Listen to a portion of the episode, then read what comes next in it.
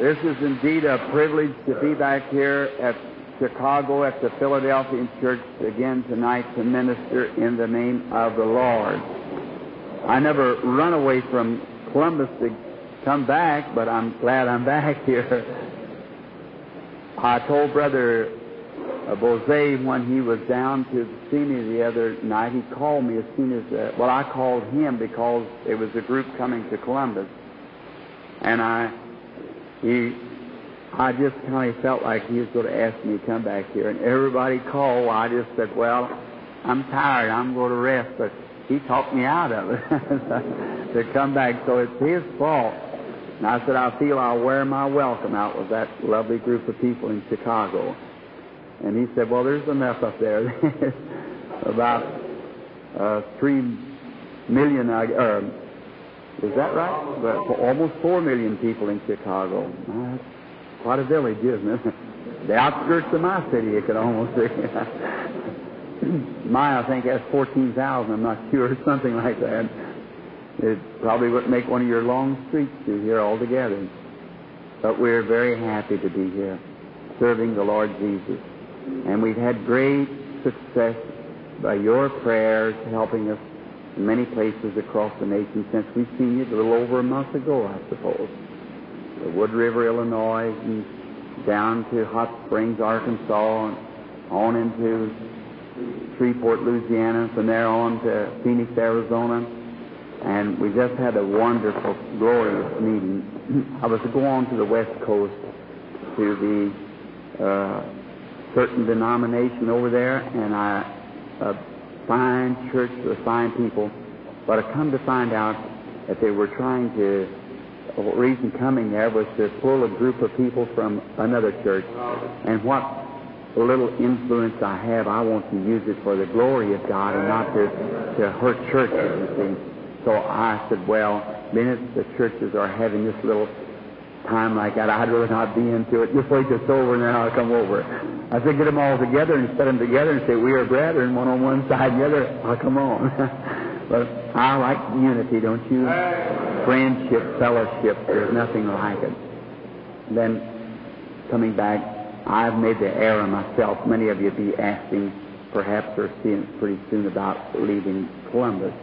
It wasn't nothing uh, wrong, but it was just... Uh, Uh, when I got there, they uh, have a coliseum, and uh, the services is to be with all the full gospel ministers and all ministers of all fa- phases of faith, that they, as many as would cooperate to be in.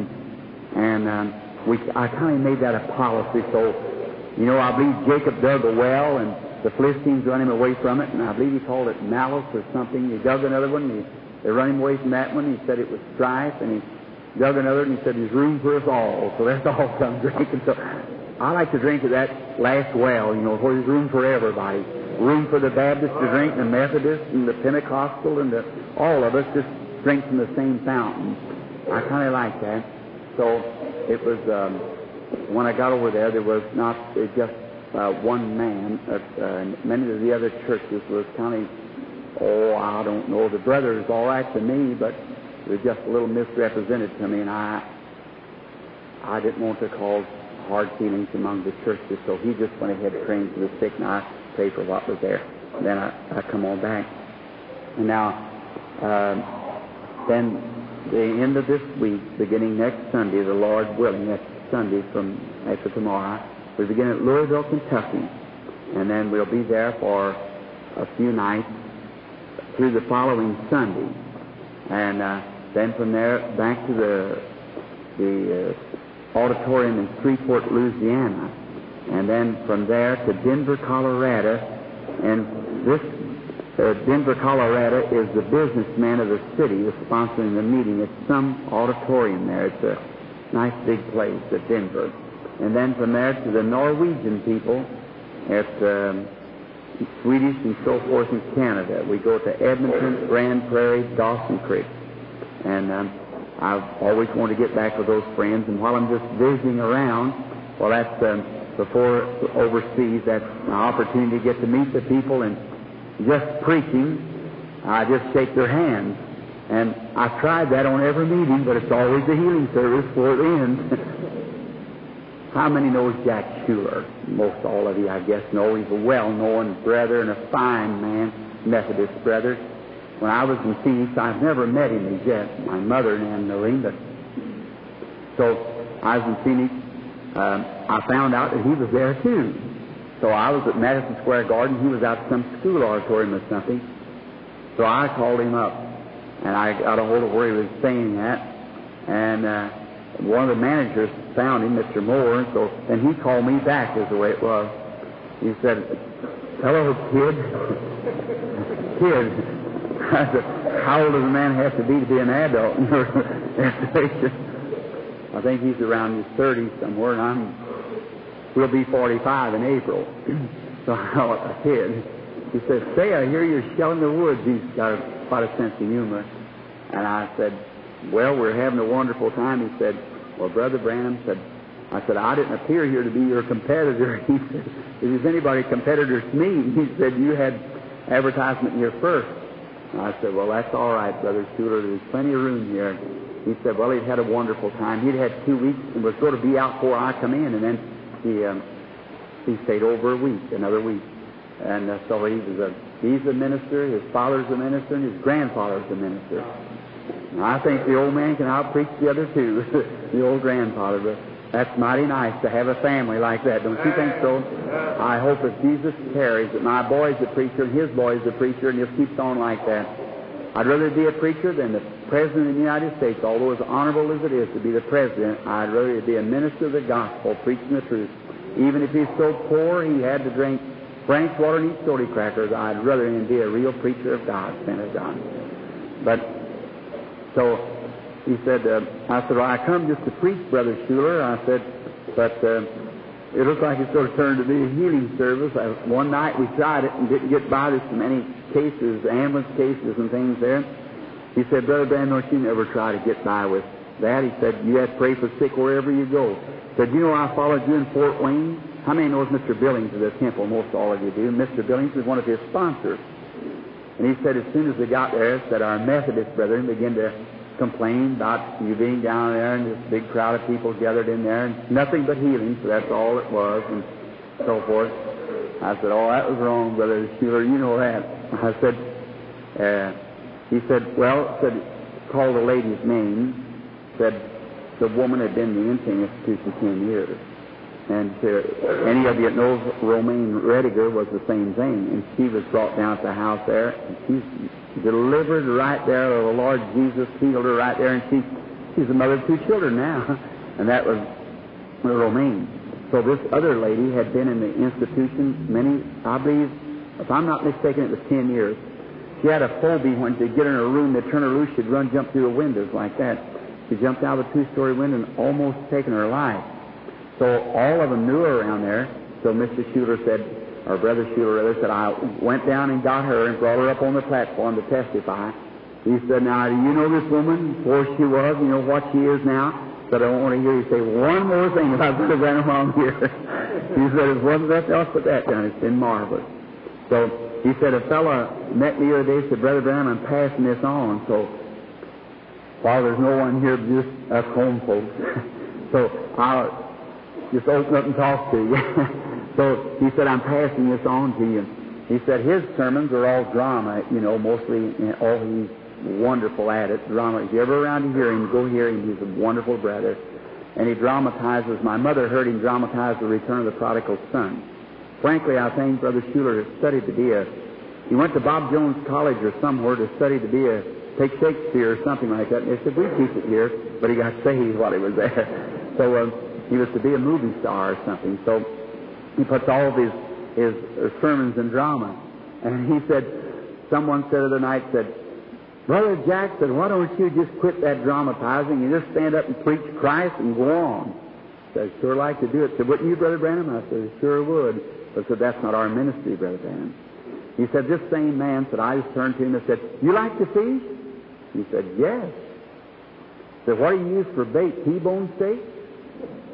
Why, he said, no. I said, what do you use for bait? He said, well, worms. He said, you don't like worms, do you? He said, no, but the fish does. He said, that's what I thought.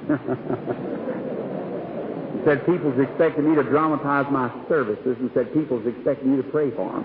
He said, we're doing the work of the Lord. The other man was. So I thought that was right nice. I thought that was a witty little answer. It's what the people want. That's right. It's what the, it's what the fish bite on. Now, I've always said, you never show the fish the hook. You only show him the bait. He grabs the bait and gets the hook.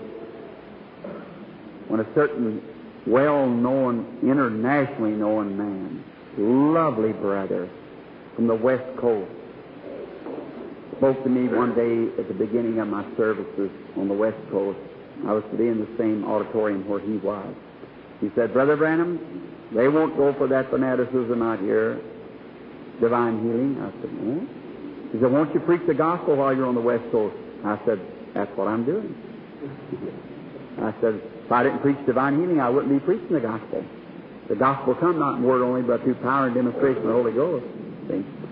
And I said, I'm not to argue with you, brother. I said, you know more about it. I do, but I, what I do know, I know real well. Yeah. I said, I, I know that part real well. He said, well, the people on the West Coast won't receive you. I said, I said, well, brother dear, I said, that'll be all right. I said, you're renting that auditorium, it'll cost four hundred dollars a day. I said, yes, sir. He said, there won't be anybody there. I said, the first thing, this Angeles Temple McPherson bunch, they got their signs out, divine healers. I said that all the Pentecostals, that radical bunch, they got their signs out, divine healers. I said, yes, sir. That may be all right. But I'm I'm not responsible for nothing but what God told me to do, and that's what I'm doing. And so he said, well, come on down, kick your hat in. I said, I'll see you. So when we went down that day, here he had about fifteen, eighteen hundred people, and they all went out, nice, well-dressed people. He asked for the altar call. One woman come down, shook hands with him, accepted Christ. That's fine. But there went his crowd out, and here come mine in. Wheelchairs, straight jackets, crutches, beds, cots. Well, it's different when your faith has to buck that, you see. And that's right. He just dropped his head and walked out. But there, there it is, friend. He said to me, he said, Brother Branham, don't preach divine healing. He said, just preach the gospel, get souls saved. And I thought, my dear brother, you don't realize that I have more converts, converts to Christ in one month than you have in a year. That's right. I just left a meeting down where I had two thousand that afternoon about a week before that, and as many as thirty thousand at a time. So, but I just don't sound the trumpet about it. I want to sound it up there. Goes up there, just that the Lord said, "Speak to say it, it's not," you know, and so forth. But that's it, friends. If God sets some in the church to dramatize, some to preach fiery sermons, others to pray for the sick, but all these gifted brothers, they're in the church for one purpose, that's to unite the kingdom of God here on earth, the brotherhood. And that's, that's true. And we just love our Lord, and all of our little frail mistakes, He forgives us and probably laughs at us for us. And so we're just happy to know that we got a Lord Jesus like that, aren't we? Aren't you happy to know that you got someone tonight who's considered and knows us and loves us and looks over our mistakes and so forth? I believe Brother Joseph here gave out that we have to have uh, I have to speak tomorrow afternoon, and when I was standing there, I believe at four o'clock. Is that right? Now that will that will be when I'm supposed to come on to speak at four. Mm-hmm. All right, uh, I'll uh, try to come speak for you about a half hour. Let's go four thirty in time to get your supper and get back for tomorrow night's services. The good Lord bless you all, and I, I if there's any uh, people that's got a lot of patience and believes in grace and. I'm almost the associate pastor here. I believe I just come so much. But your little pastor here, brother, uh, I call him Joseph, for I like that name. See, I, in preaching the gospel, I take Abraham was election, and Isaac was justification, and Jacob was grace, And Joseph was perfection. There was nothing against Joseph.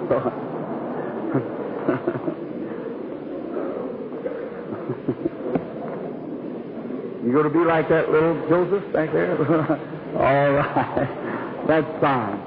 Well, I'm just glad to be here to see that just this little group of people sitting here like this, where you just feel it, you know, feel at home. You know, when you when you're out there, maybe several thousand people or something there. There's so much unbelief all packed up into it that you feel the shake of it.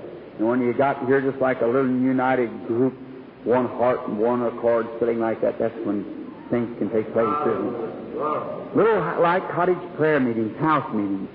But I want to read some now just for a few moments, maybe till speak up till about nine so we can have our prayer line.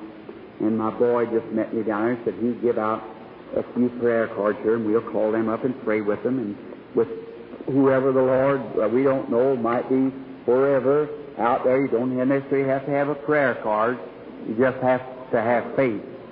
I'm kind of, I guess, I about don't know how to operate this over here. I see the man, if, oh, they're both working, that's fine. If I was standing all over to one side. Now, in the Scriptures, I love to read the Word, don't you? Just love it with all my heart because it's His Word. Now, in Romans, the tenth chapter, we're just laying at the hotel a few moments ago, resting a little after driving three hundred miles a day, and I was resting, and I thought, well, what must I read tonight, Lord Jesus? And just happened to open up the Scripture and read here. And I thought, well, maybe perhaps for a little something, if I can just speak some of His Word, if I can speak His Word, then I know that part won't fail. Now, what I say may fail, but what He says won't fail. It'll be right and forever. It's forever fixed in heaven, His Word. Is that right?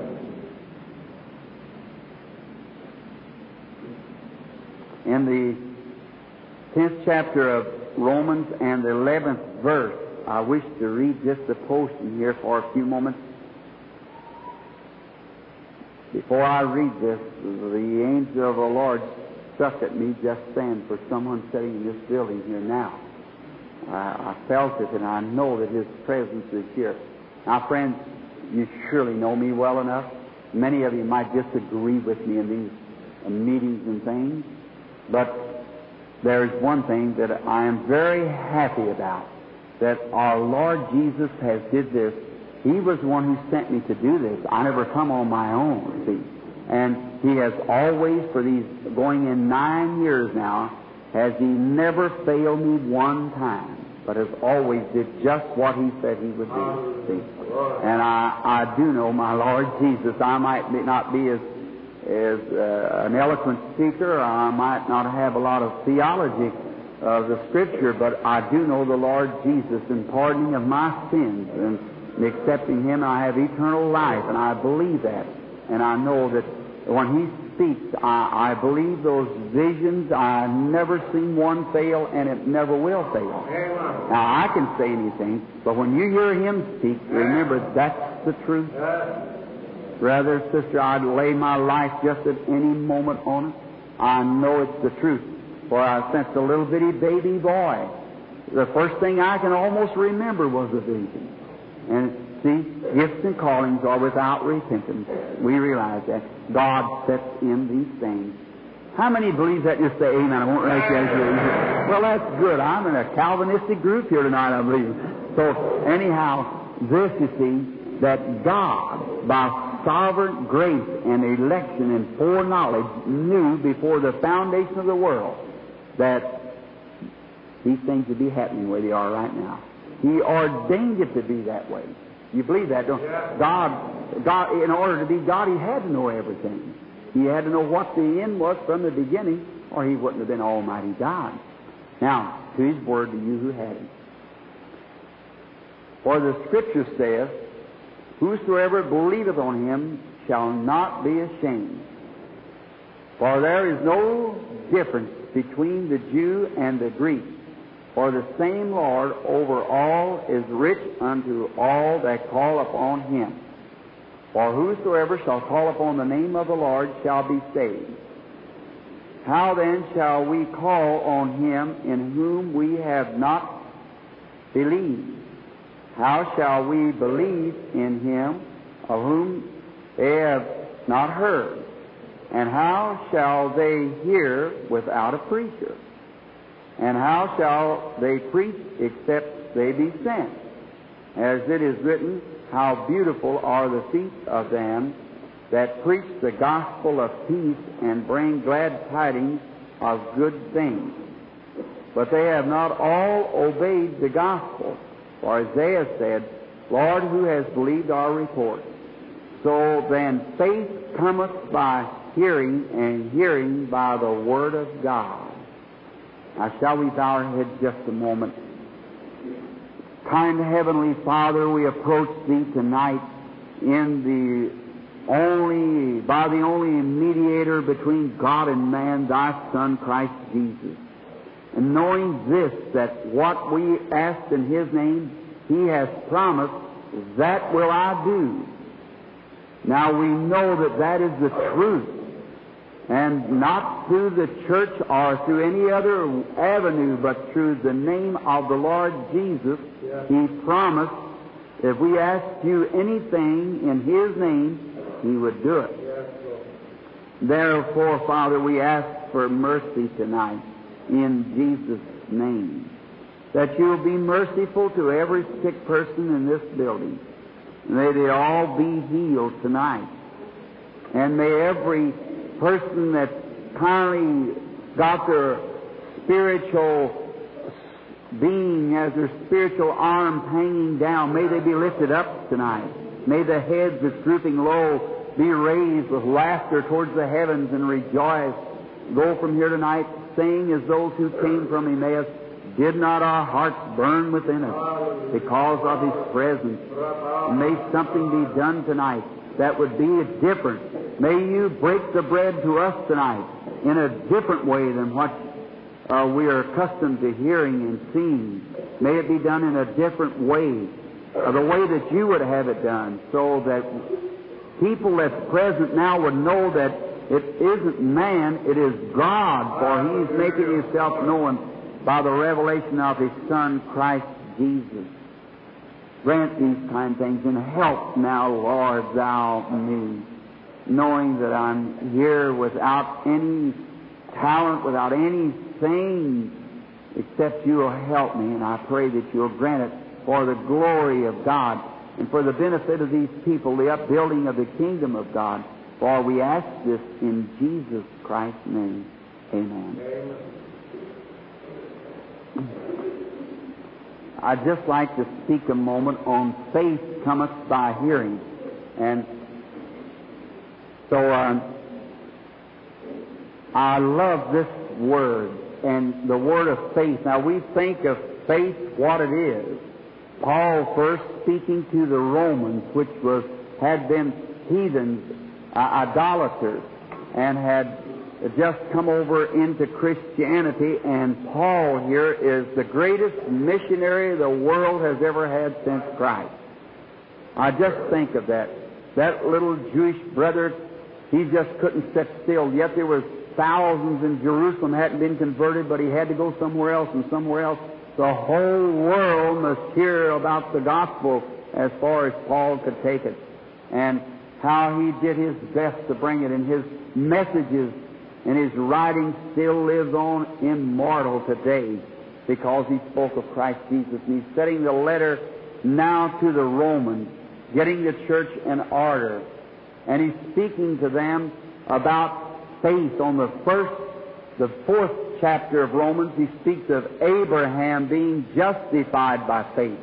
Then on the ninth chapter of Romans, he's speaking on the election of God, how God called Isaac, or I beg your pardon, called Esau, Jacob, and ordained them, or he said, by election, He chose, by His own choosing, chose Jacob instead of Esau, though Esau being rightly to the birthright, then he chose Jacob instead of Esau. And then in the the tenth chapter here, we find him now uh, dividing what faith is. Now, faith is burly. My, how I like to think of faith. Hope, faith, and charity. Those three things. And hope, what a beautiful thing hope is. Little timid hope, lovely and sweet as she is, yet she's the greatest enemy faith has. That's right. The greatest enemy faith's got is hope, because a person becomes so hopeful till they leave away from faith. Now, hope will agree with the Bible. Hope will say it's true. Hope will say, I believe every bit of it. I believe that that's the Word of God. And I, I, I believe that God will keep His promise. Hope believes all of that. But hope then says, now, I believe that God will heal, but look at my condition. Now, faith don't look at that. Faith comes out, I don't care nothing about conditions. God said so in His mind, you see. Faith's burly. As I once said, faith has hair on the chest. When it stands up and pulls its big muscles out, everything else vanishes away. Just takes, flies away when faith really takes a hold. Nothing else stands. I'm telling you, faith, but you've got to have hope and charity. If you've got real burly faith and no love with it, you ruin your influence before the people if you haven't got love mixed with it. See, you see people, the real burly, what we would say, excuse the expression, a bulldog face to grab a hold, but it's so rough with it. Then you see when you do that, it doesn't, it hasn't got the kindness here to move with it. So what we need is hope, faith, and charity. Is that right? Hope, faith, and charity. God help our church to have it like that, the people, to have that combination. But if you just rely on hope, you hinder faith. Now, hope looks for something way off, but faith claims it right now. See? Faith says, God said so, and it's mine. That's settled. See? I don't care if I'm still crippled, if I'm still blind, if I'm still sick. That don't have nothing to do with it. I believe it anyhow. It's mine right now. God said so, and that settles it. See? That's faith. But hope said, God said so, and I'm expecting to get it someday, you see. I'm expecting someday, and as long as Satan can put you off to another day, that's as good as he wants. That's right. You'll never get it. Just believe it. You got it right now. It's your personal property. Yeah. Faith is the substance of things hoped for, the evidence of things not seen. Is that right? Faith acts now. It's positive. There's no, oh my, I tell you, uh, sickness and everything else. When faith steps in, it's just like a snowball on a hot stove. It just melts away. Everything goes away from faith, because faith stands up and takes over rule. When faith speaks, everybody else keeps still. That's right. These little old sicknesses burling around like this, and little old uh, things saying, well, the days of miracles is past, and this, there. Well, let faith step up one time, pull up his muscles, and said, I'll take over. I tell you, the rest of them keep still when faith does it. That's the fellow we want to deal with. Is that right? Now, how do we get faith? Faith cometh by hearing. Hearing what? The Word of God. Now, that's right. You can't base it on nothing else but the Word of God. It's got to have... Now, you just can't have faith to say, oh, well, um, uh, if you go over here and touch that, it'll make you well. Now, or touch the radio, or touch this, that, or the other. I, I just can't go that. No, sir. I've got to have something that's strong, basically, and the strongest thing I know of is the Word of God. To an old colored friend one time, I see these colored people sitting here. He said, I had rather be standing on the Word of God than to be standing on the world. Yeah. Said, hi, what about that? Said, you, it said, it's stronger than the world. Said, I'll stand on the Word of God when there ain't no world.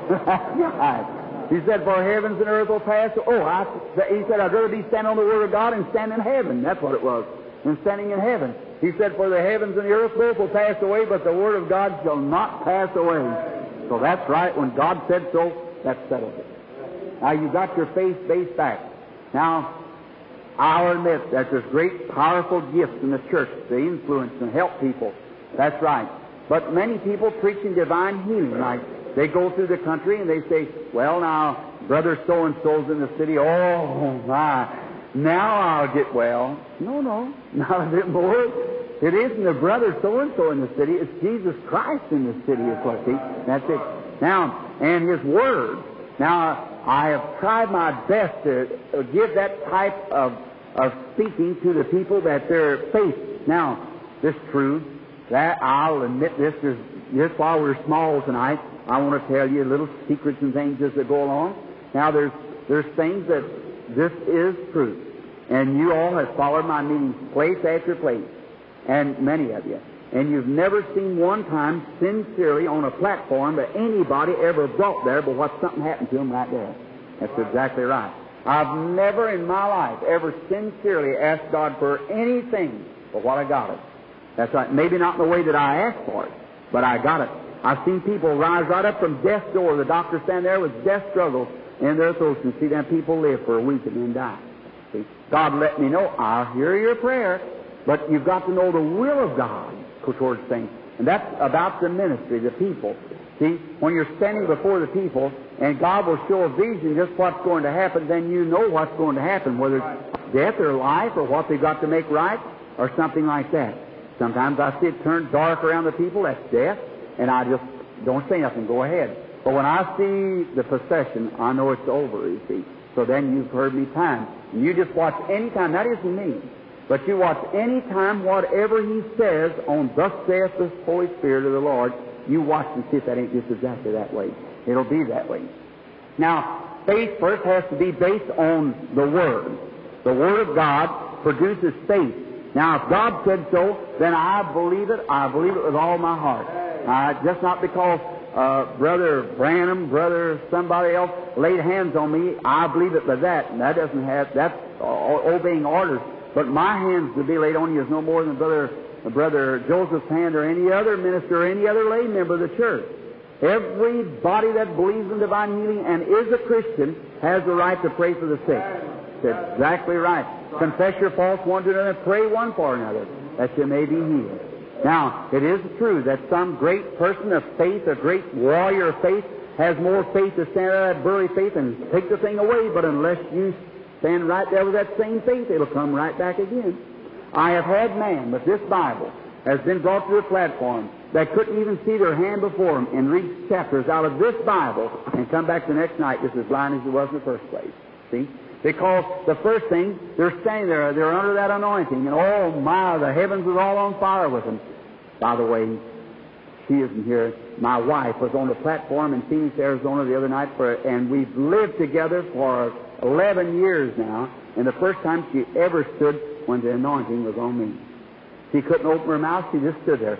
And people would say, I'd say something to her, she just stood there. Her eyes looked real funny. The babies, my two little, one little girl eight, the other one three yesterday, and we, and they just stood there. They couldn't say a word and walked off the platform crying. And I hadn't noticed, I, they called them, she's very bashful, if you didn't know her, and so she wouldn't come to the platform, as we just said. And Billy Paul back there, my boy, he said, after John began praying, stopped preaching, and the anointing had struck me. I said, Billy said, Mother had, she promised to come to the platform, and she had the children dressed in their best, and so they were sitting down here, you know, to come to the platform. I, we got him up there, and when she did, she just stood there, and she said, she said, going home, she said, honey, I, I w- couldn't, don't ask me up there like that again, see.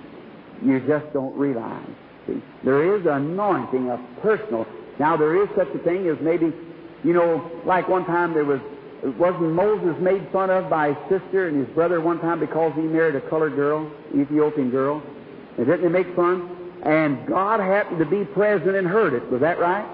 He just was present and heard it. That's right. And when he did, he said, "Bring him in here." He said, "Don't you fear God? Knowing, see what I've done for that man and showed him the favors?" He said, "If there be one spiritual or prophet among you, I, the Lord, will make myself known to him in visions and so forth. But for my servant Moses, not so." He said, "I speak lip to ear with him." He said, "Don't you fear God, seeing that I've chosen this man?" And Miriam was broke out with leprosy. And that's right. And, and, and there, she had to stay out of the camp seven days, and Moses fell on his face and prayed for her. Now, that's right. There is anointing. That's true. But man isn't healer. God is the healer. That's right. They only can ex- explain it or pray or join their prayers with you. But healing is come by faith in hearing the Word of God. Now, Abraham, when he was called out of Chaldea, the city of Ur, who was Abraham? Just a man walking out there one day. Oh, I just love that. That just makes me feel good when I think he, God's voice spoke to him and said, Abraham, separate yourself from your people. Yeah. Isn't it strange that God makes us separate ourselves? Today the world wants mixers, is that right? But God wants separators. Yeah, the world say, oh, well, we don't want that old pastor. He's an old fogey. He don't believe in letting us do this, that, or we want a young fellow who, who's a mixer. But God wants separators. Separate yourself. The Holy Spirit said, separate me, Paul and Barnabas. Separation. God called Abraham and separated. Now, the only thing that he had to believe was God's Word. Right. Faith cometh by hearing. All reason and sense knowledge had to pass away, and he had to depend exactly on what thus saith the Lord. Look, Abraham was seventy-five. Sarah was sixty-five. He said, Abraham is go give him a child by Sarah. Now, Abraham couldn't say, now, let me see now. If there could be such a way, let me go down and ask the doctor if Sarah could renew her strength and so forth like that. Well, he couldn't reason it out, but he based his faith on thus saith the Lord. Faith cometh by what then? Hearing the what? Word of the Lord. The Word of God settles it. Abraham believed, believed God by faith because God's Word said so. He never reasoned. He never questioned. He just believed God's Word. Is that right? Right. Well, that's the same way we get faith tonight, is believing God's Word. That's it. Oh, when you show me men and women who will base their faith right there, I've got their hope there. See, if you just got hope, you say, oh, I, I believe God will do it. Yes, sir, I believe it. You're still hoping. But when faith really takes a hold, it's already did. There's nothing can shake that. It's a positive. There's just, you just say, well, I believe God said so. I, I base my faith there. I believe that. But now, if you're, you can't bluff it. God's not a bluff, and neither is Satan a bluff. He won't take your bluff, but when you really got faith, Satan will know it. And that's right. He knows where, what's right and what's wrong. He knows where faith stands. Look it up there many times in meeting when Jesus met him. He knew he was more than that right then when, when he met the Son of God. When he met Moses, he said, now get, get your temper up, Moses, and break them commandments. He did it. But when he met Jesus Christ, he said, it is written, thou shalt not tempt the Lord thy God. See, then he knew that he was more than that then. He didn't understand that virgin birth, Satan didn't. He couldn't understand that. But that's one time that God pulled it over on him, man, when he gave the virgin birth. Now, then along comes, now the only thing that Sarah had to do was to believe what Abraham, her husband, said. Now, she said, Abraham told her he was going to have the baby. What a beautiful picture there. I won't keep you too long, but what a beautiful picture there of the church and Christ. Now, God spoke to Abraham and told Abraham, and Sarah was Abraham's bride, wife. And God speaks to Christ, and we are His wife, His bride. Is that right? What a beautiful picture. Now, I don't understand it, neither did Sarah. But Abraham heard the Word of God, so Jesus heard from God, and He told us what to do, and we believe Jesus. Is that right? Right. And we believe the things that's impossible, unreasonable, we believe it anyhow. Because Christ said so. If God said so, that settles it. We just believe it. Now, here comes Sarah, and she believed the impossible. It wasn't easy then for, for Hagar when she come along, Hannah, rather, at the temple, and she walked in one day. I can imagine seeing her going up to Shiloh to worship the Lord, and when she was on the road up, I can see everybody going along, the women saying, well, looky there, see, Miss Jones got a new hat on. Isn't it beautiful? The others say, there's Miss um, uh, John Doe again, that same old veil she's wore for the last ten years. That's about what it, but Hannah was going up for another purpose. God help us when we're going to the house of God, not to see how one another's dressed or see who's there, but go for one solid purpose. That's to meet God. He wasn't caring how who had on new hats and who had on new clothes or what about, she went up there because faith cometh by hearing. And she was barren, had no children. She seen the Word of God where Sarah received a baby after she was past barren. So if Sarah received it, so could Hannah. Amen. There it is. They had evidence. Now, let's stop here a minute. If Mister John Doe out here had cancer and was healed, so can you have it and be healed. See? Faith cometh by hearing. Is that right? If this man was blind and can now see, then you can see if you're blind. If this person is crippled and couldn't walk, then you are. You can be. That's the way uh, Congressman Upshaw, who preached, I believe, from this pulpit here, when he read of Florence Nightingale in her trouble, he heard of this shoemaker down here who had been paralyzed, a Baptist deacon, laying in his chair for about ten years, wheeling him up and down the floor to give his, do his work of his office at the Baptist church. And when a vision appeared over him and setting him down in that wheelchair for those years with his back broken and up and down his placer, had splints in his back until he couldn't even move. And the man was made perfect whole. Congressman Upshaw said, if that can happen to him, it can happen to me. Faith cometh by hearing. Hearing of the Word of God. The Word of God made manifest. See? If Florence Nightingale laying there dying with a cancer, weighing about forty pounds, could be made perfectly normal and whole, weighs a hundred and something today, perfectly normal, well, so can every cancer case in here be the same thing. Right. If little Georgia Carter at Milltown laying there nine years and eight months, couldn't even move her hands, couldn't raise her sputum and cup, T B run all the way through her, give up five years before that to the doctors, never had even seen the trees or nothing for nine years and six months, and one moment's time was made perfectly well. Eight years ago as a piano player in the Milltown Baptist Church tonight. If she can be healed of that of T B, so can you, every case. Hannah said, looky here, if Sarah, being nearly a hundred, could receive seed, Hannah was probably around, oh, maybe forty, fifty, sixty, somewhere along in there. She said, so can I? Faith cometh by hearing. Here she goes to the temple. She's going up there to, to worship God. She didn't pay attention to what anybody else said, what some of them going along talking about this, that, or the other. She went for one alternative. That was to get her prayer answered. If that's the way you are here tonight, you're going right back with the same kind of blessing that Hannah had. But thus saith the Lord. Look. No matter what the preacher, what this or that, you're coming to the house of the Lord with faith. Hannah walked in, she run down to the altar and fell down, raised up her hands and began to scream till she interrupted the whole service. Even the priest thought she was drunk. That's the way she was all right. That's the way of a whole lot of people get sincere, they're just misunderstood. She wasn't drunk, she was misunderstood. And many men and women who are really from the core of their heart, really fully surrendered to the Lord Jesus Christ, they're not crazy. They're misunderstood. That's all. The world knows their own. So does God know His own. And she was praying, and Eli stalked out and said, woman, will thou always be drunk on strong drink? She said, my Lord, I am not drunk on strong drink, but I'm praying that the Lord take away my reproach. Now what? Now, he said, the Lord grant it to you, the Lord bless thee. And that's all she wanted to know. There was God's priest.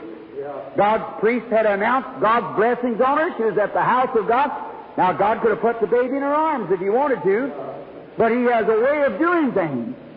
It didn't make any difference whether it happened right there or not. She had God's Word sunk in her heart. Faith cometh by hearing, hearing of the Word of God. She accepted it right then, went home rejoicing. Praise God, go to have the baby. And in nine months, little Samuel was born. Is that right? Why? She took God at His Word. She believed. Faith comes by hearing, hearing the Word of God. She's seen how it come to Sarah. She's seen how it was going to come to her. Easy was it for little Mary then when the Holy Spirit met her out there, overshadowed her, and the great angel Gabriel stood in the way and said, Hail Mary, blessed art thou among women. I'm going to tell you something that never did happen. It's going to happen now. Amen. Look what she had to believe. Yeah. Faith cometh by hearing, hearing of the Word of God. He said, you're going to have a child knowing no man. She said, behold, the handmaid of the Lord, be it unto me according to thy word. Amen. Yeah. I begin to feel religious here tonight. Noticing when you think of that, how that men and women, anybody that ever mounted to anything in this life, has been men and women who took God at His word and believed it. That's it.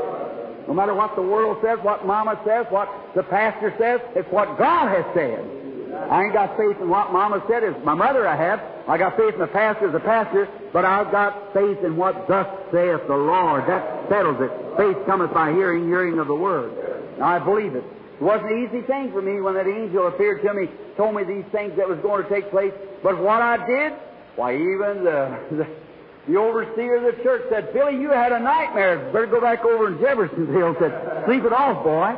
I said, "He was a man. He stood and talked to me." He said, "You and your seventh grade education go to preach the gospel around the world?" I said, "That's what he said." Yeah. He said, "Oh, Billy, you better go home." He said, "You just had a good dream." I said, "I don't appreciate that, and God will do it anyhow because He said He would, and I take Him at His word." And he, I've lived to see the day that He's put it all to hush and has did just exactly what He said. And He'll do it every time. He'll do it every time. Don't be in no hurry. You're the only ones in a hurry. God's in no hurry. If He's spoken, He'll do it. Amen. He's under obligation to His word. Faith cometh by hearing, hearing of the word of God. I can think of one time in Jesus' day when there was a man who probably heard down there Jesus could make a man with palsy stop shaking.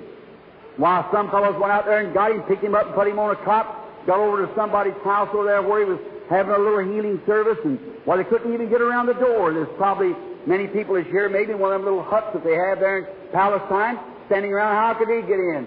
But, brother, He said, "Pick me up on the roof," and they tore the roof up. And when Jesus standing there, the dirt began to fall around. I guess He wondered what's taking place up there. First thing, they ripped off a bunch of shingles. You imagine, to put a man down to it in the top. What a, what a hole in the house. But they had one thing. One thing in mind, get that man to Jesus, and something would take place. And brother and sister, when we have that kind of faith, one thing in mind, get the patient to Jesus, things will take place. That's it. That's the idea. And they ripped open the roof, and here come a cot down, a man shaking. He said, "Thy sins are forgiven thee, son. Take up your bed and go on." The way he went. See? When God is, faith cometh by hearing. Somebody told him that, that, that Jesus could do that. And they believed it. And they got the man to Jesus, and they took a hold. Now, Jesus can do the same thing for every person here tonight. See? The only thing is get to Jesus. Get your superstitions away. Get all the spooks away from you and say, "Lord, I'm here at you. I believe it. I'm taking your word right now." And that settles it. Something's going to take place. Yes, sir. I can see a woman one day sitting up there doing her knitting. She spent all of her money with the doctors in the years that she had a blood issue, and nothing could stop it. And the first thing you know, she heard the Jesus, the, the little boat pushing into the willows down there, and away she went. I can see the man standing there, the priest of the temple, saying, "Now look here, uh, sister, if you fool with that fanatic, when your doctor has told you nothing else can be done, that settles it. Now the days of miracles is past. That guy is nothing else but just a, he's Beelzebub, he's a fortune teller, and here you are running such a thing as that. Now you know we'll have to put you out of the church." She just pressed right on by. She wanted to get to Jesus. Her faith was, if she could hear Him say one word, or whatever, even she could touch His garment, she's going to get well. So right down through there, she went and she come down there and she touched Him and moved back like that. And you know, Jesus knows when things take place. I can see Him stop, look around over His audience. Something had touched Him. He looked around and said, "You." He still does it. Is that right? He still does it. He's the same yesterday, today, and forever. He looked around over His audience and said, "You, well, your faith healed you. Your faith has saved you from that blood issue." Oh, my faith cometh by hearing, hearing of the Word, the Word of God. How marvelous. I can imagine little Moses when he was down there, brought up. Although they took him over there into the Egyptian palace by the pharaohs and all the scholars and the art and everything, and they were real physicians. You all know that the Egyptians, some of their things yet is never compared with in our modern day of science. They still can't find things like those Egyptians had, and they, they couldn't understand it. Would you like to find out? Look, at Moses had two million people out in that wilderness. Now, he had old man. He had cripples. He had blind people. He had little babies. He had young mothers. He had old widow women. He had everything out there in that wilderness. and he was taught in all the art of the Egyptians. I'd just like to look into his medicine chest one time and see what he had for them cures, wouldn't you? Would you like to look into it? I'll show you in a few minutes. Would you like to see what Moses had in his medicine chest? It cured all the blindness. It, it cured everything they had. And when they come out of the wilderness, there wasn't one feeble person among them. Is that right? Yeah. Oh, how the doctors would like to get a hold of that medicine chest. Well, it's easy. I'll just open up here and show you. I'm the Lord that heals all thy diseases. That's exactly what he had. That remedy. Psalms one oh three three. That's exactly. I'm the Lord, he heals all thy diseases. That was his that was his medicine chest. And God taking care of every bit of it. He's the same Jehovah God tonight. Lives and reigns. That's his medicine chest. I'm the Lord that healeth all thy diseases. Forgiveth all thy iniquities and heals all thy diseases. He's the same Lord. That's his medicine chest. That's what Moses had. How Moses, how could he, after being indoctrinated down there and all that stuff poked into him, for those Egyptian scholars, how to embalm the body and how to do this and eat garlic and everything else they had down there and all the cures and put-ons they had down there in Egypt, how could he ever get all that out of him? You know why? Because he had a godly little mother that set him on her knee down there off from one side from all them scholars and said, Moses, you are chose of the Lord. God gave you to me, and your promise, we see God on you. And someday you will deliver your brother. Hallelujah. Yes. Faith cometh by hearing, hearing from the Word of God. And he did it. Yes. How little Samson. I can imagine seeing little Samson out there with his seven little locks hanging down. Or some people picture him like he had door uh, shoulders like the doors back there, great big brute of a man. That wouldn't be a mystery to see that man kill a lion. Or slay a thousand Philistines with the jawbone of a mule. There wouldn't be no mystery to see him take the city gates and walk away with it. A man that size, but Samson is a little bitty curly-headed shrimp, just about like that. Little bitty fella. But he was just a little bitty fella. We'd call him a little shrimp today. Little sissy boy. Seven little mommies, a little golden locks hanging down on his head, walk around a little sissy fella. But to see him slay a lion. Yeah. Hallelujah! Oh, brother, it's not the size of the dog in the fight, it's the size of the fight that's in the dog. That's right. That's what it takes. It's somebody who's got that courage and faith in God to stand there and say, thus saith the Lord. Lord. Faith moves in and everything else takes its place. Bravo. Amen. Lord. And faith moves in, but faith cometh by hearing. I can see that little curly-headed shrimp walk down there going to see his girlfriend. Walking out there, a lion run out. He was helpless, and the Spirit of the Lord come on him. He just took the lion, tore it in pieces, and tore it down. Oh, that was the mystery. Yes, sir. Why? What made the difference in that man? The Spirit of the Lord come on him. Yeah. Let me see a little old cowardly church that's afraid to trust God for a family, and let the Spirit of God strike that family or that individual or that church and watch what takes place. Brother, I'm telling you, skeptics fly like roaches in the summertime when you turn the light on them. That's exactly right. Yes, sir. Everything moves out. Faith comes in and on the ball, said faith. The rest of it moves out. Making every what anybody said. God's Word is eternal right. I hear Samson say, I hear his mother say, Samson, darling, well, I know you got, you, you're just an ordinary boy now, but you're a Nazarite to the Lord. The Lord, before the foundation of the world, has ordained you for this ministry. What is it, Mama dear? You're to let them seven locks grow. And as long as God sees those seven locks, he sees his promise. Yes. Hallelujah. Yes. They shaved them off one time, but they grew back. Well, old Samson stood there and seen them seven locks. He knows God can look down and see his promise. He is under obligation to his word. I say tonight that every man or woman here that will take Jesus Christ as their healer tonight or as their Savior and accept the Word of God, when God sees his promise, he'll keep it. Amen. Amen. I don't care how much the devils beat you down with sickness, with leukemia, with cancer, with tuberculosis or crippled or whatever he's done, you just take that promise of God, the Word of God, and say, I believe it. Hallelujah. Faith cometh by hearing, hearing the Word of God. When God looks down and sees that promise applied by the blood of Jesus Christ, something's going to happen. Samson's down there grinding. He was blind. He reached up. He couldn't see it yet. He said, someday he'll be there. Yes, sir. One day he reached up, so there it is. Amen. There it is. God will see my seven locks again. Yes, sir. When God sees my seven locks, he'll see his promise to me. And when God sees you accept his word unadulterated and say, it's your word, Lord, then God will see his promise when he said, whatsoever things you desire, when you pray, believe you receive it, and you shall have it, it'll be granted to you. Brother, God will keep His word. I've met every type of opposition, I guess, that a human being could do. I've met maniacs at the platform. I've met witch doctors. I've met fortune tellers, all kinds of devils and everything. But when I meet that, I remember God said, I'll be with you.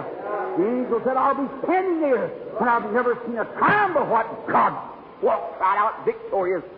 Said you get the people to believe and be sincere when you pray, and nothing will stand before your prayer. That's the reason on the platform you see the old thing happen. I believe God. Faith cometh by hearing. He told me so, and I believe it. And He said right here in the Word, of whatsoever things you desire when you pray, believe you receive it.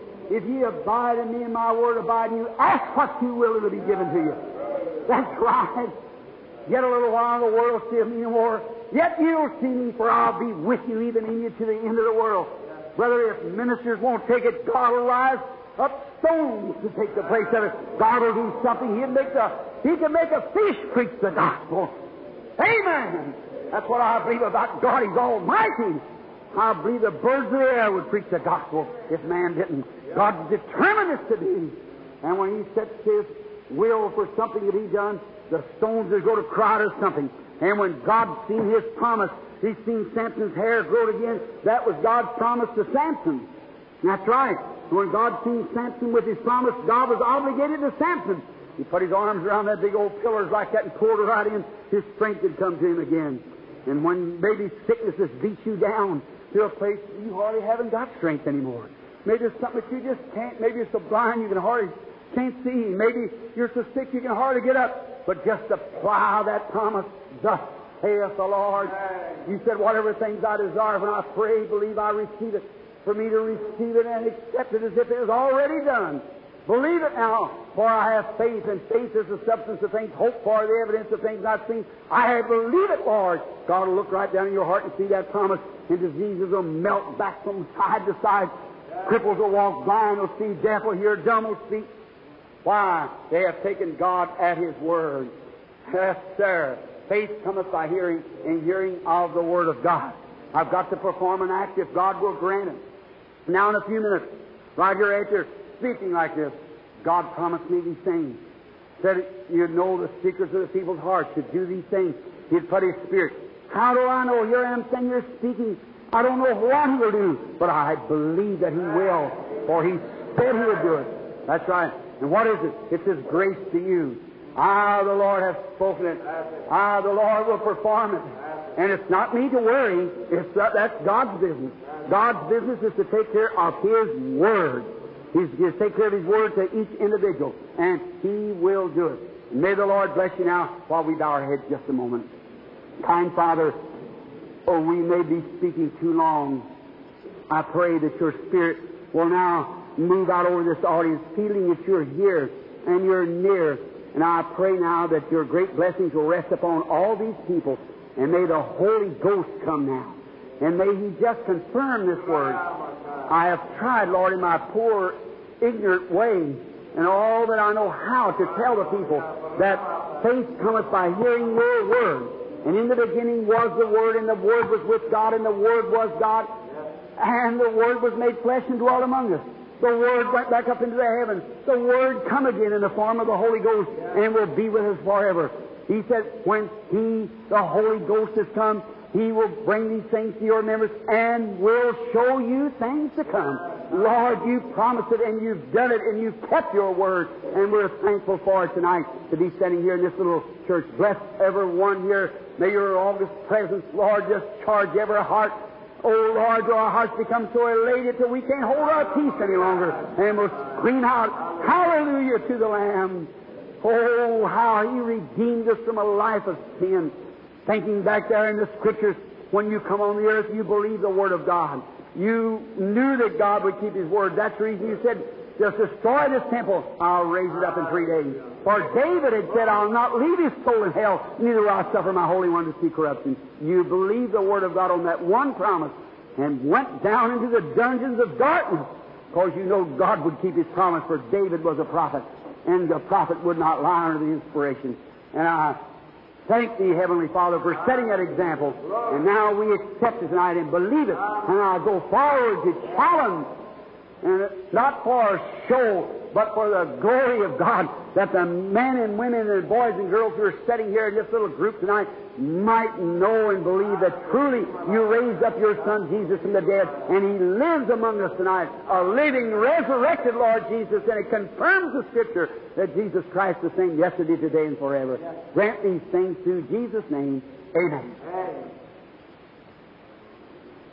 Excuse me, friends, for being so long. I said, I looked down, just watched, and it's gotten almost away from me. The Lord bless you. Where's Billy? You here? All right, prayer cards. Let's line up a few of them. Who has prayer card number one? Church tomorrow, wherever it is, attend your church. And tomorrow afternoon, if your church is not having service, come over to our little service here. And make sure uh, to, for the glory of God, trying to help you and, and praying and asking God to bless you and to keep you all healthy and full of His glory and power, and I, I know He'll do it. And so, greet your pastors. I don't care whether he's Presbyterian or if he's a Catholic priest.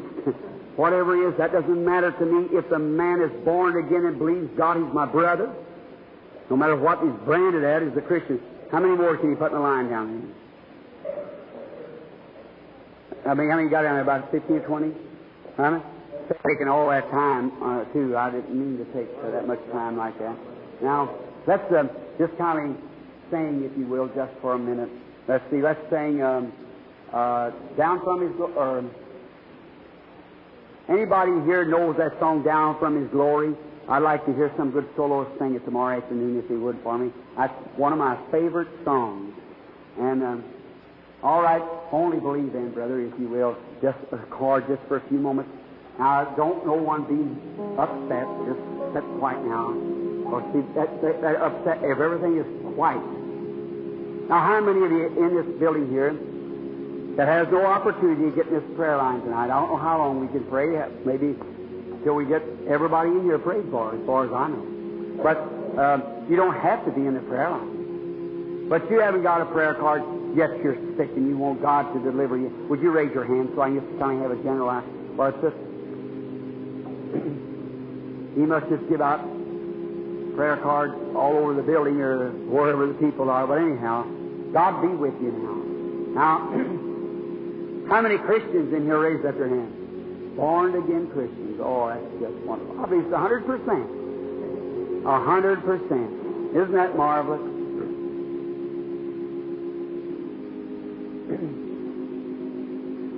Now, how many ever seen the picture of that angel of the Lord that I had taken? You know what they've taken up there?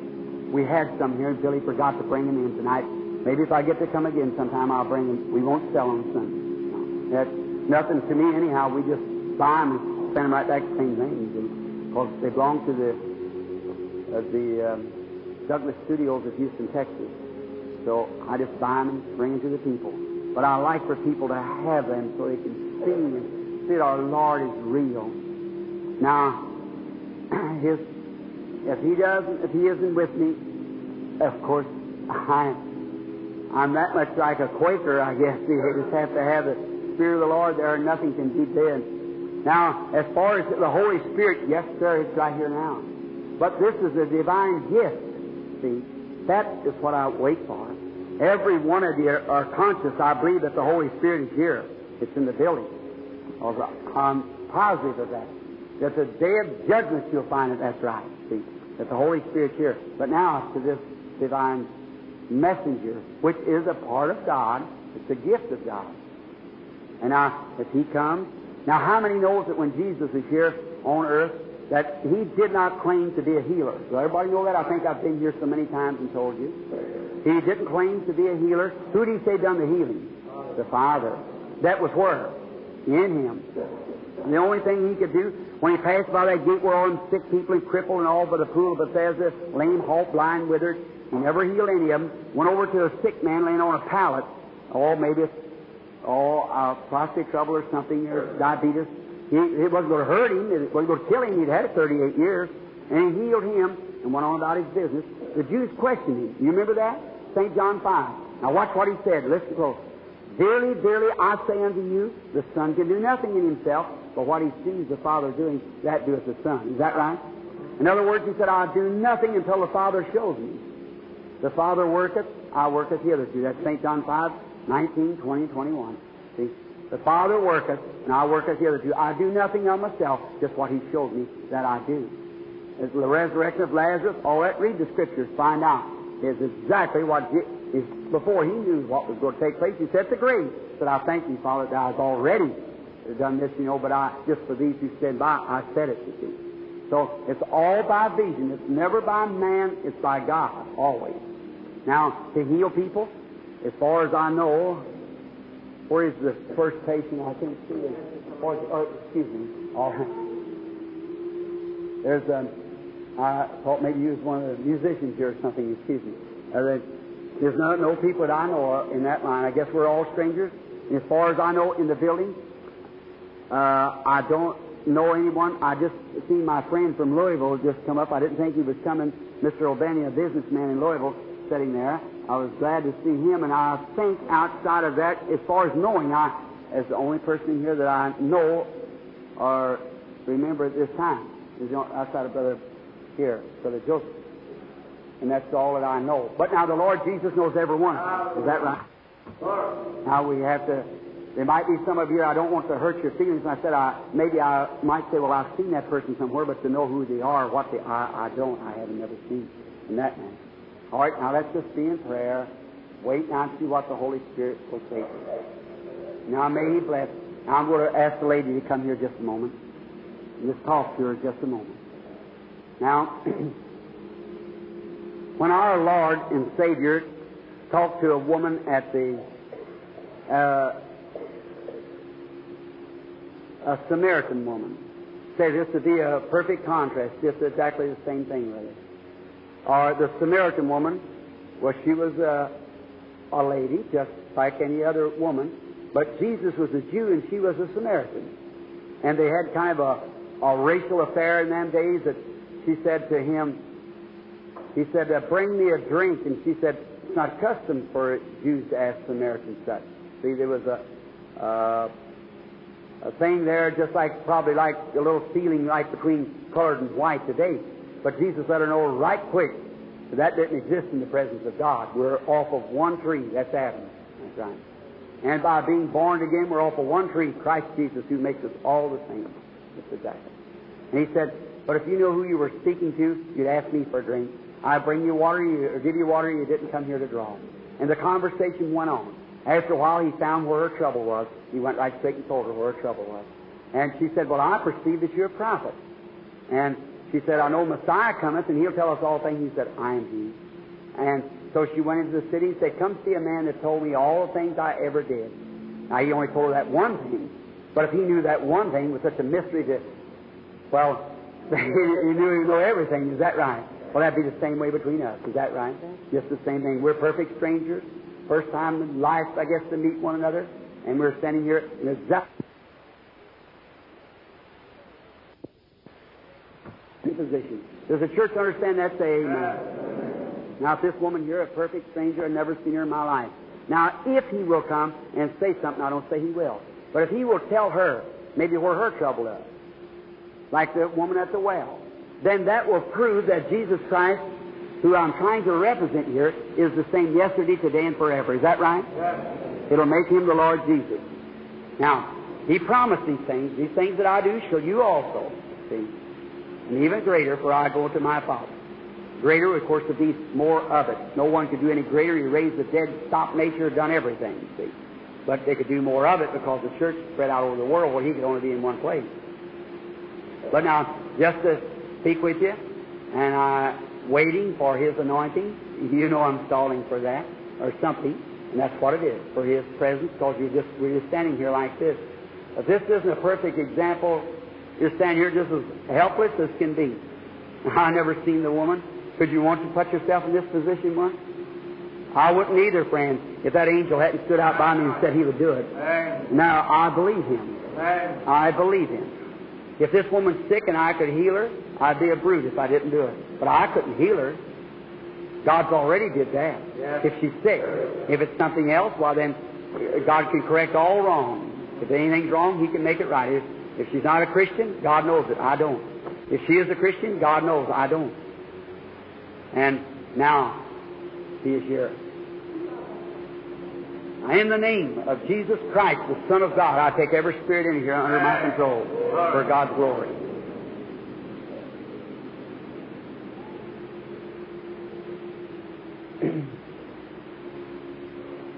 Now you're conscious that something's going on. Now, isn't that true? Right now, is that, if that's right, raise your hand. Little people. Something's going, you're in presence. Just what I said about my wife the other night. See? You know that something happened just then.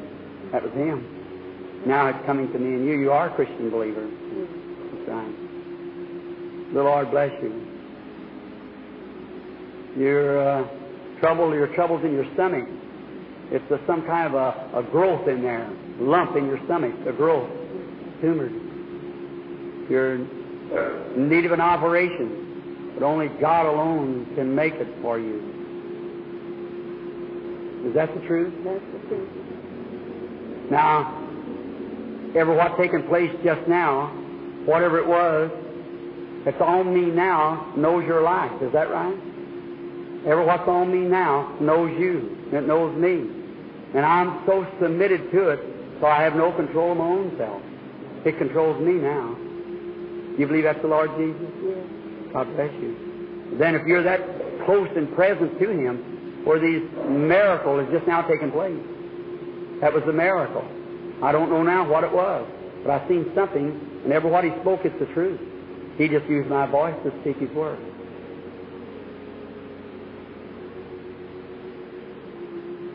You got some loved one you're interested in too, or something. Or somebody's got something with a foot. Isn't that right? It's some yeah. kind of a, it's a, in a cast or something. It's, it's your husband, yeah. and he's got a, a, his toes are broken or something on it. Isn't that right? Uh, And I see a, a streak of darkness standing between you all. You're having domestic troubles. Isn't that right? Yes. Some sort of a trouble between you. And you're worried about it. And by the way, you all are separated or something. There's something between you that you all separated. Is that true? Yes. Well, come here.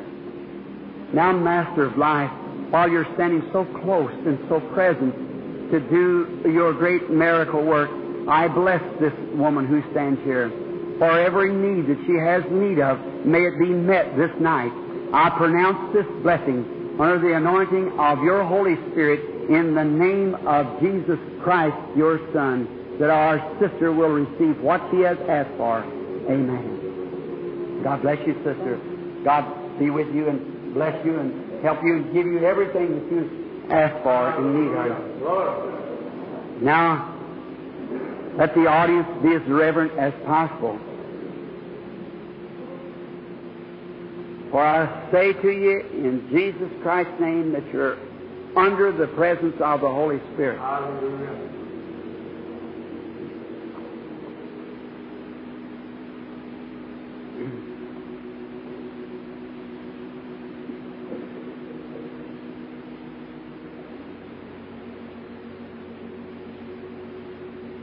Lady, with the little red jacket sitting there, you're praying to get rid of a sinus trouble that you've been having. You were praying then that God would do it. Is that right? Yes, sir. Yes, sir. It left you then. Now may your faith always be that way, and may you never be bothered again. In Jesus Christ's name, may God grant your healing.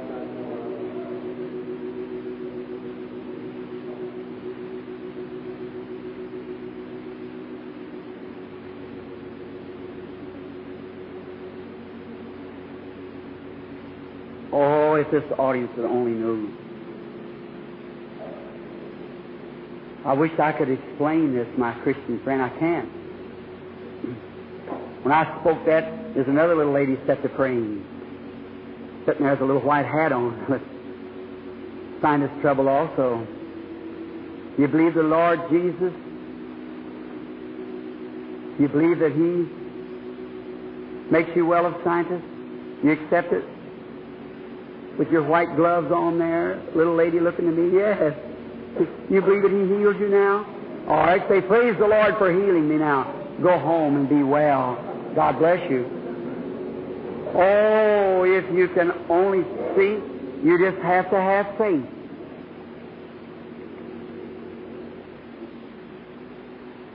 Now, this man sitting here with a trumpet in his ear, he struck God just then. I just be in prayer. Moved over him and moved away. Have faith in God. And may God make you well. How do you do, lady? Do you believe with all your heart? Well, that cancer you've been fearing about, see, been nervous and upset, afraid of that cancer, it's gone from you now. You can go home and be made well. God bless you and be made well in Jesus Christ's name.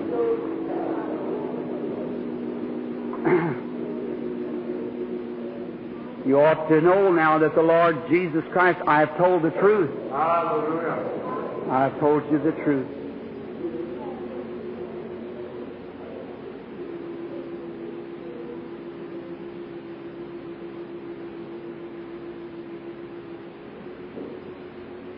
See the man praying.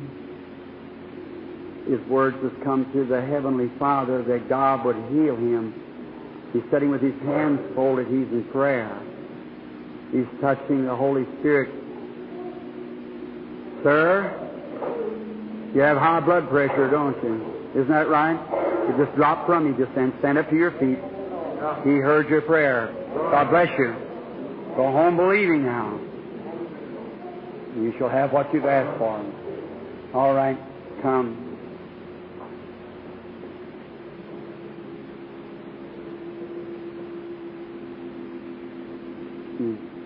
How do you do, sir?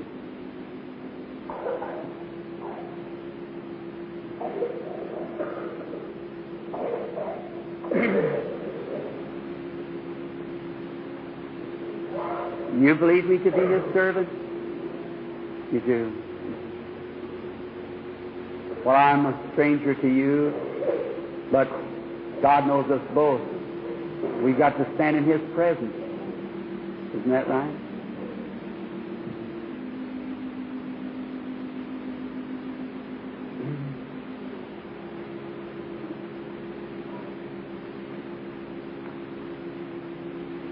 Oh, my loving Christian friends, uh, the Lord Jesus wants, I wish I could have this type of faith in every meeting I go into. We just wish it could be. God's going to surely bless Chicago in another revival some of these days. And surely, surely He will. With all this faith moving up, or oh, just can't hardly see it, just coming from everywhere, other people. Now, is this the patient Paul? Excuse me, sir. I, there's a lady sitting here, and she was.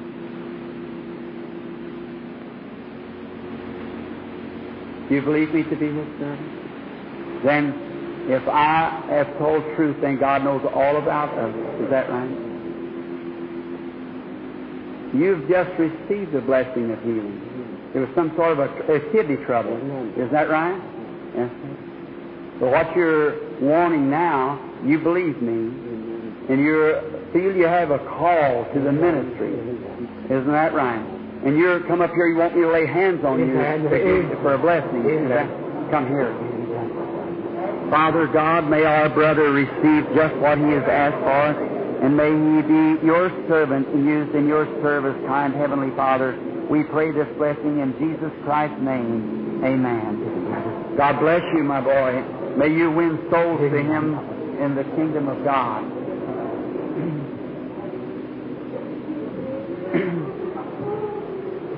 You believe, sir?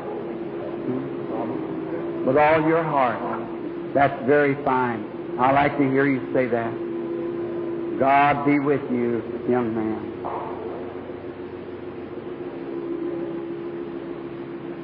Mm-hmm.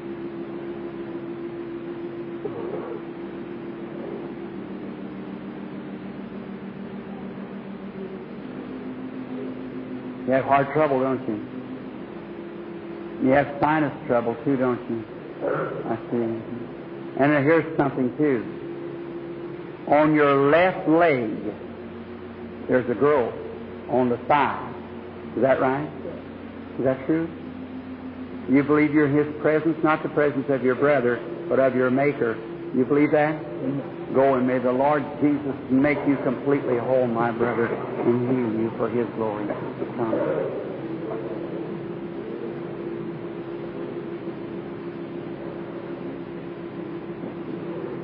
You had hard trouble too, didn't you? You believe that God will make you well of it? You believe He'll heal you? You do? All right, stand up and accept it. The lady right there with the blue dress on. God bless you. Hallelujah. What'd you say, praise the Lord, for right behind her? You feel heart trouble at the same time. Lay your hand over on your husband there for the internal trouble he has, and Jesus will make him well. Your stomach trouble, you can go eat what you want to, brother, if you want. You believe that God will make you well? Go eat your supper then in the name of the Lord Jesus and be blessed. God bless you. Let's say thanks be to God.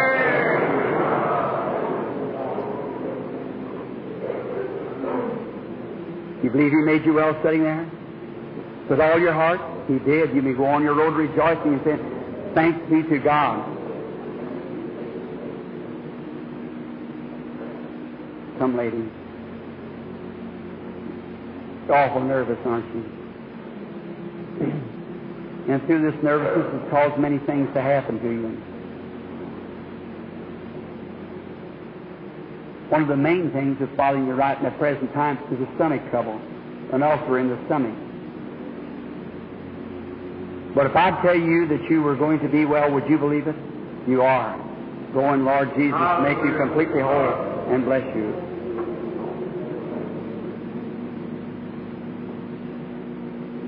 Nervous, upset, heart trouble, mainly caused from a nervous condition, which caused when you eat makes it worse than ever. Go accept your healing right now and say, Jesus Christ, I thank You for my healing. Base your faith upon His Word, on His revelation just now, and He'll never bother you no more. God bless you. Be made well. Come, lady. You believe?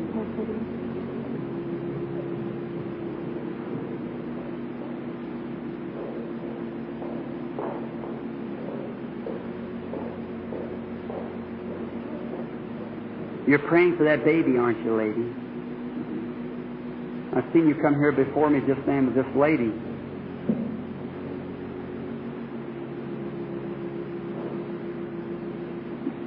You want to get over the female disorder that you have? You believe that He heals you now? I bless thee, my sister. In the name of Jesus Christ, may you receive your healing. Amen. God bless you, lady. Go rejoice now, being happy and thankful, and God will make you well. How do you do? Mm. You believe with all your heart? Yes. If I didn't even say nothing to you, just laid hands on you, you know His presence is yours. You believe He'd bless you because I'd be doing what He said. He said, these signs shall follow them that believe. If they lay their hands on the sick, they'll get well. You believe that? Then if I lay hands on you, you'll never go blind. Your eyes will start getting better right now. That's right. Then in the name of Jesus Christ, may you receive it. Amen. Go thanking God and being happy, rejoicing. You believe with all your heart?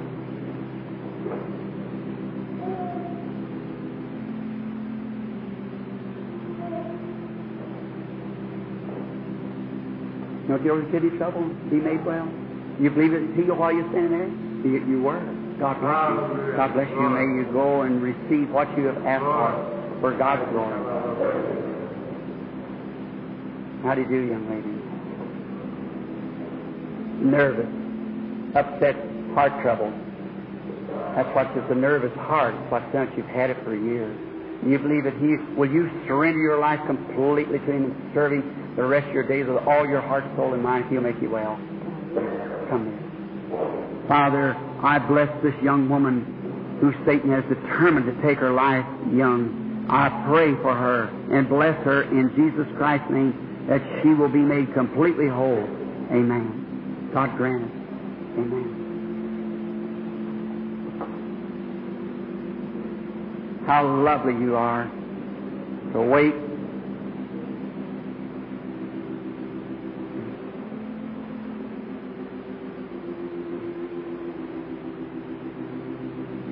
I believe that our Lord is here to, to make you well tonight. Do you believe that?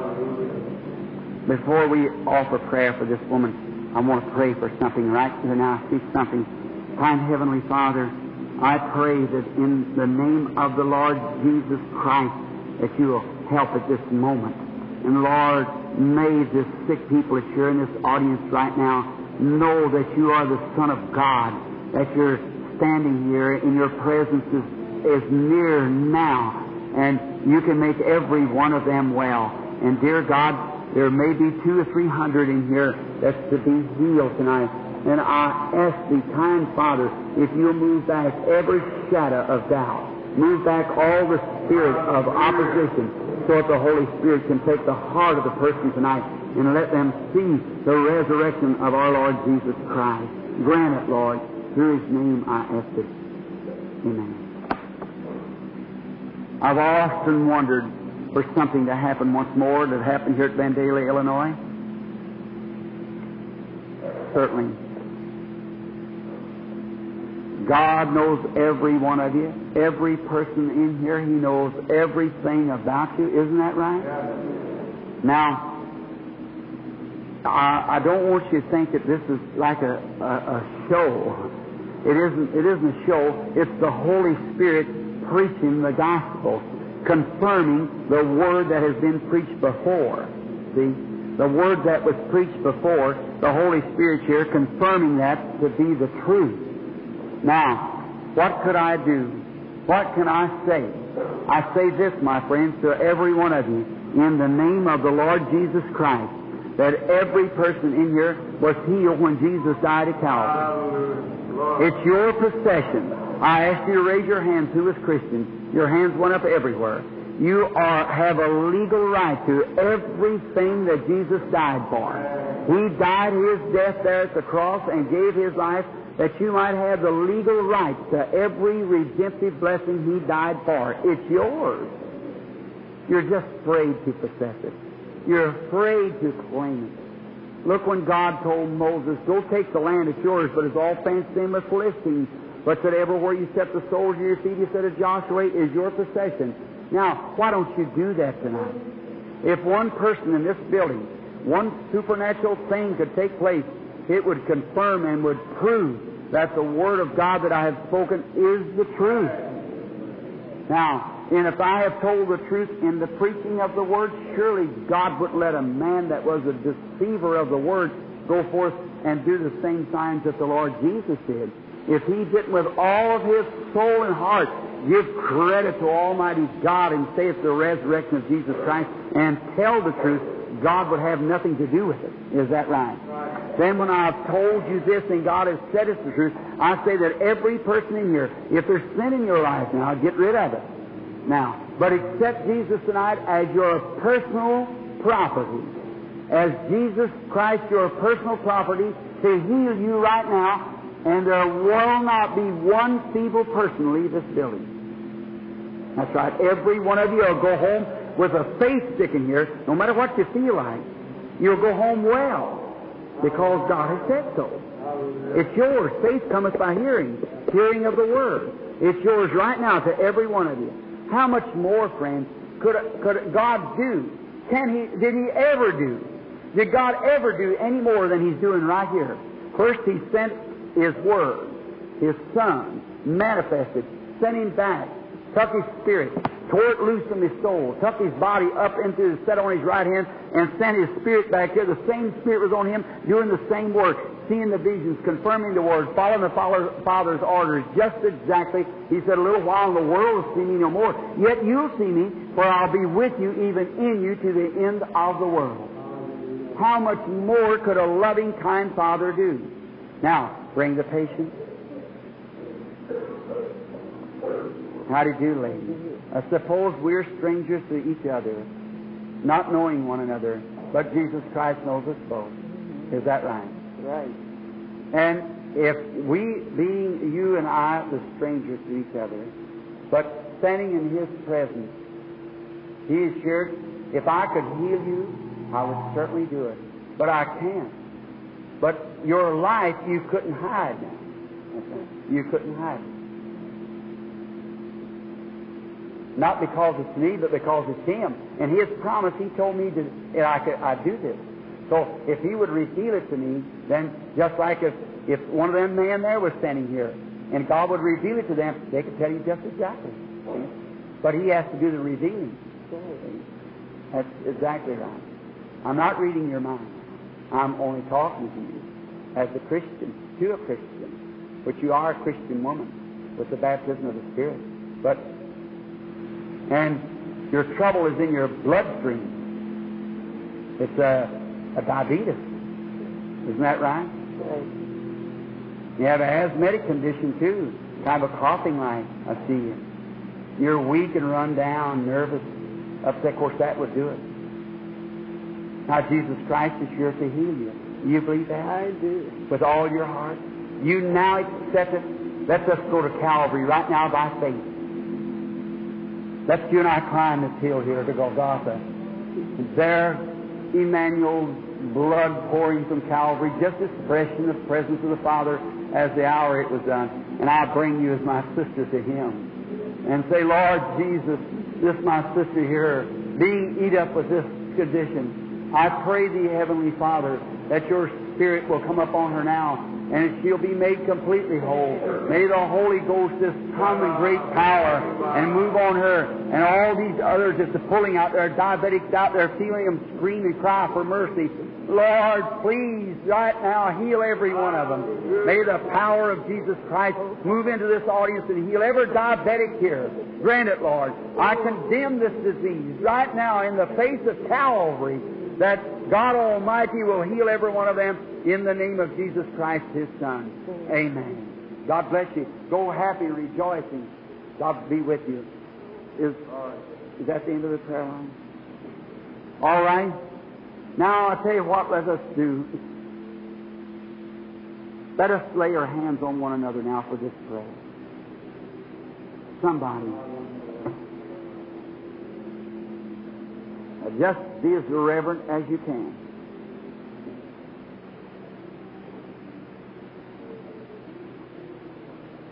Now, as we are praying, everyone with one accord, now I want you to repeat this prayer after me. I'll repeat it, I'll say it, and you pray it from your heart.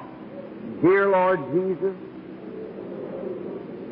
I now believe with all my heart that You're the Son of God, raised from the dead and living among us tonight. Now I accept Your sacrifice that You gave for me at Calvary, for there You were wounded for my transgressions, and by Your stripes I am healed. Oh God, grant that now. I pray, Father, that while they have made this confession, saying, by Your stripes they are now healed, I pray, God, that You will make every one of them whole. May the Holy Spirit so dominate in here now that every shadow of darkness be drove back. And hear my prayer, Lord. And hear Your servants, Lord, as they're praying everywhere. And just the shadow of darkness hanging around here, trying to make the people disbelieve. But now, You are more than a conqueror. And I come in Your name, believing that You have ordained that this service should be here tonight, believing that we stand here in Your Spirit.